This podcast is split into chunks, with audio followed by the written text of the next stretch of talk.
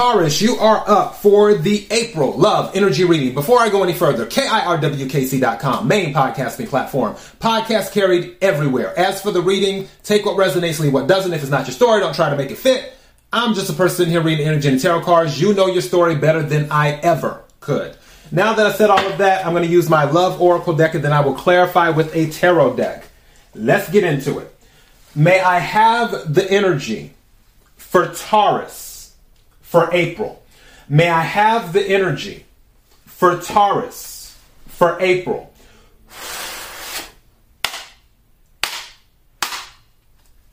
May I have the energy for Taurus for April. What is it that Taurus needs to hear? What is it that Taurus needs to hear? What is it that Taurus needs to hear? May I have some cards, please? Thank you. And please keep in mind these can go both ways. Thank you. Thank you.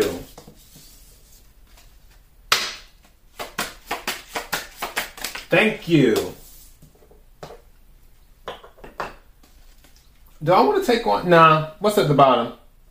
Bottom of the deck, I want to be different. So either you're in this energy or they're in this energy. I want to be different bottom of the deck. Now, first card that came out, I am scared of rejection.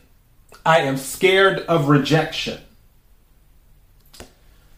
Second card that came out is I am better with my mind than my heart. I am better with my mind than my heart. So this is already letting me know, which it seems like Aries was kind of dealing with this too. There's somebody that doesn't really know how to express their emotions. because they're saying they're better with their mind than their heart. And then, third card that came out why do I feel so lost? Why do I feel so lost? What's that song? Um, now that Shirley Murdock song is playing through my head, but that song is about somebody who thought the grass was greener on the other side and then they came back. I don't know if that's it with you, Taurus We'll find out when the tarot cards come out. Um, finally, other card, I can't make you happy. I can't make you happy. So this person, they feel like they can't meet your standards. They want to be different, but they feel like they can't make you happy, or you feel like you don't meet their standards and you want to be different because you feel like you can't make them happy. Again, take what resonates, leave what does not. Let me go ahead and clarify some of this right quick. Can we clarify the energy on the table? Can we clarify the energy on the table?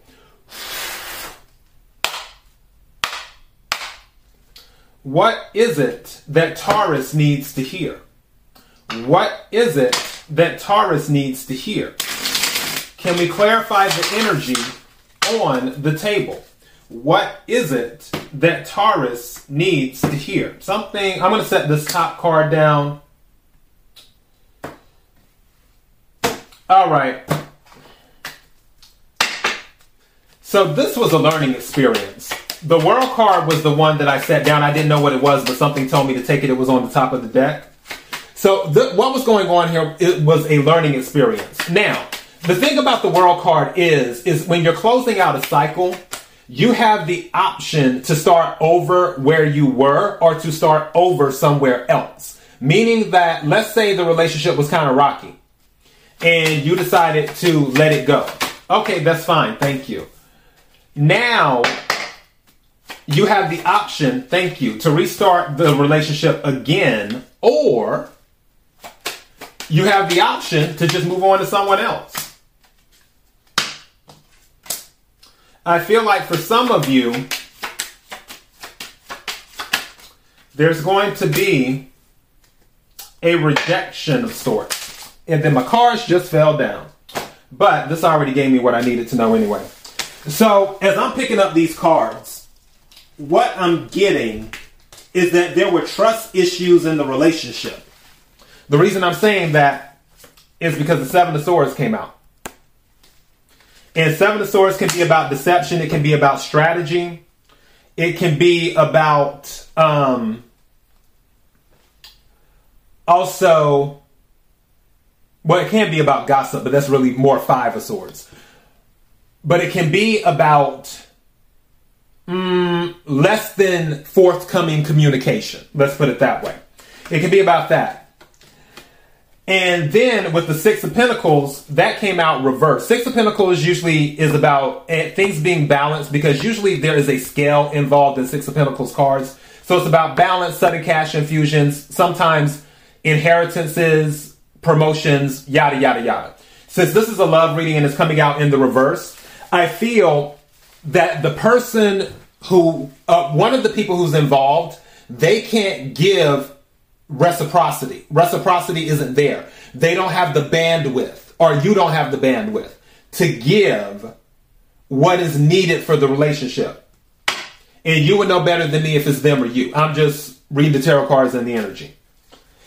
I also feel there's a huge confidence too, because Queen of Wands is here as well. For some people, they feel that I am too good to put up with this. I'm too I'm too beautiful to put up with these shenanigans. So for some of you, you're fine with this relationship not working out. Maybe this is you in the world card energy. Mind you, the two of swords is also here, which is about blocking. It can also be about um, making a decision. It can also be about being indecisive, too. However, with the seven of swords here, and then this gives you the gossip. With the seven of swords um, plus the two of swords is the nine of swords. Something about this relationship was a headache. Something about dealing with this person was a headache. But also, seven of swords minus two of swords gives you the five of swords, which can go to gossip, but also it can go to some someone always feeling like they have to be right. Maybe that was something in the relationship. Someone was very prideful because um, King and Queen of Wands can be prideful at times. So maybe someone was just very, and also there could have been a misunderstanding where someone was just being confident, but it was misunderstood as being prideful or having a huge ego. Where someone was just very assertive in how they felt, where they were very direct in saying, okay, this is what it is. And maybe one party, you or them, was like, okay, wait a second, that's too much type of energy. So I feel like there were headaches here. Going back to the world card, that's being let go. Now, strangely enough, a card that fell down right here is the Nine of Cups. Somebody has a wish fulfillment. What that wish fulfillment is, and I'm putting these cards back in the deck on the side. When it comes to the wish fulfillment, it can be a situation of someone thought that someone was their wish fulfillment and then they started dealing with them. Maybe they were caught up in the aesthetic at first, but as they got to know the person, they were like, mm, I don't know if I want to spend the rest of my life with this. so it could have been in that energy, and then things changed. But it was a learning lesson with the world card. So again, you can go back into this relationship if you want to. You have free will if you do, there will probably be new ground rules set saying, okay, this is what we won't be doing this time around. Or maybe your wish fulfillment is somewhere else. Maybe you have your eye on someone else. Maybe you've had your eye, or they've had their eye on someone else. But that's kind of where we're at on that. I'm just curious. Woo, that flew out. Okay see what we got here. Hmm. Looks like somebody might be staying. Six of Swords came out in the reverse. Someone's looking to stay. Came out in the reverse. What's at the bottom of the deck? Seven of Pentacles. Making an investment. Someone's willing to try again. You have free will. I mean, but just know that it's to take work. Someone's scared of rejection. So it's like, who's that?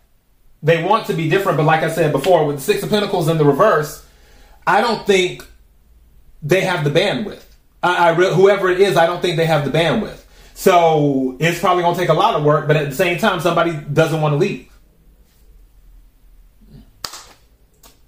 That's what I have for you for your message. I could go deeper, but we'll be here all day long. All right, KIRWKC.com, main podcasting platform. Until next time, be blessed.